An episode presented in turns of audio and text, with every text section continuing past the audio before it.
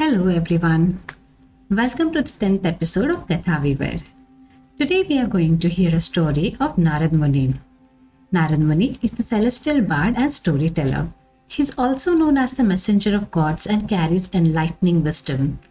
He is a Vishnu Bhakt and often depicted chanting Narayana's name. In today's episode, you will hear how even a divine soul like Narad Muni became a slave to arrogance and also ended up cursing Vishnu, which becomes one of the reasons behind the separation of Lord Rama and Sita Devi. So, folks, let's get started. Once Narad Muni decided to perform severe penance. He chose a beautiful cave near the Himalayas and started meditating. Indradev became concerned with Narad's penance as he thought Narad might be considering claiming his realm and the gods might grant Narada's request. He devised a cunning scheme to weaken Narad's determination. He called on his close friend Kamdev, who was infamous for ruining many sages' penance. Kamdev was accompanied by his wife, Rati, and friend Madhu. He was informed of Indradev's concerns and asked to assist him in stopping Narada's penance.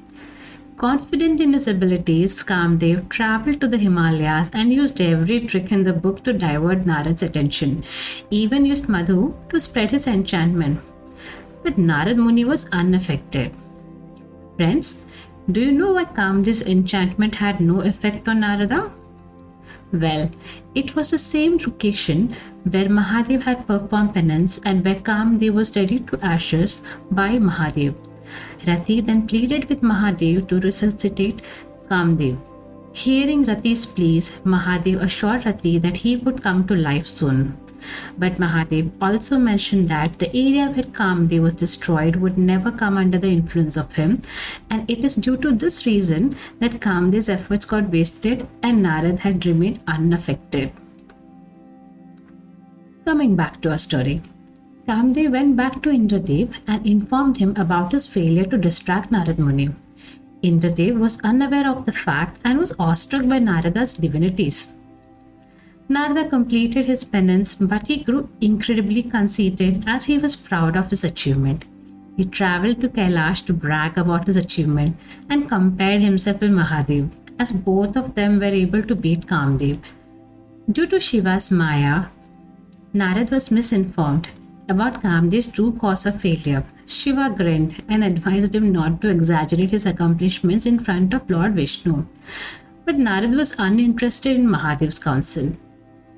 In order to continue telling tales of his exploits, he hurried to Vishnu Lok. He told Vishnu his narrative and with tremendous arrogance. After hearing the tale, Vishnu realized the true nature of the situation and that Mahadev's will was behind it. Narad beamed with pride as he finished the tale and then left Vishnu Lok. Lord Vishnu, with the will of Mahadev, created a Maya around Narad. On Narad's route, he built an exquisite city. The city was ruled by King Silanidhi, and he was preparing for the Swayambar of his daughter Srimati. There were princes anxious to woo the princesses, and the palace looked captivating.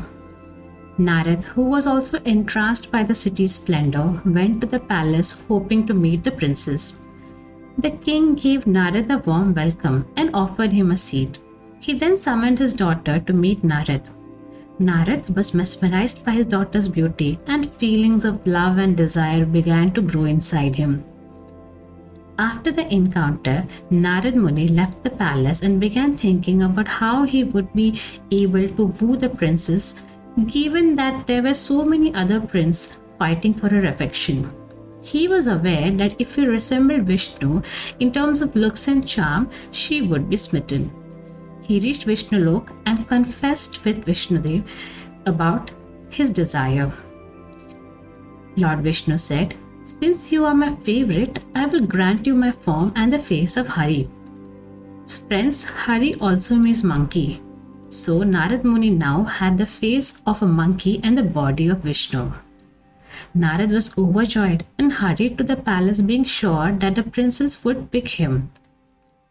Two of Mahadev's attendants were present at the palace, disguised as Brahmins, and upon seeing Narad's appearance, they started mocking him.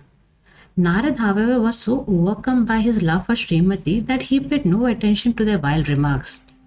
Meanwhile, the Princess Srimati entered and circled the hall while holding a garland in her hand. She was alarmed by Narad's presence and quickly moved away from him. After failing to select a suitable groom, she moved to the corner of the hall with the garland still in her hand. She then noticed a handsome prince and immediately placed the garland around his neck. However, the prince was none other than Lord Vishnu, and Narad was extremely upset seeing this. The attendants then went over to Narad and made fun of him once more, stating that the princess had left him because of his funny appearance.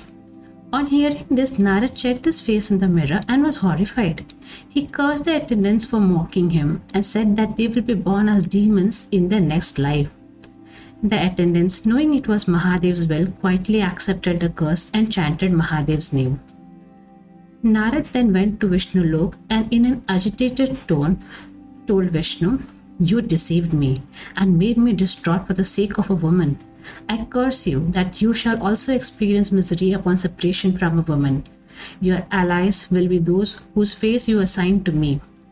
Vishnu too quietly accepted the curse and eulogized Mahadev. Mahadev then withdrew his Maya and freed Narad from his delusion.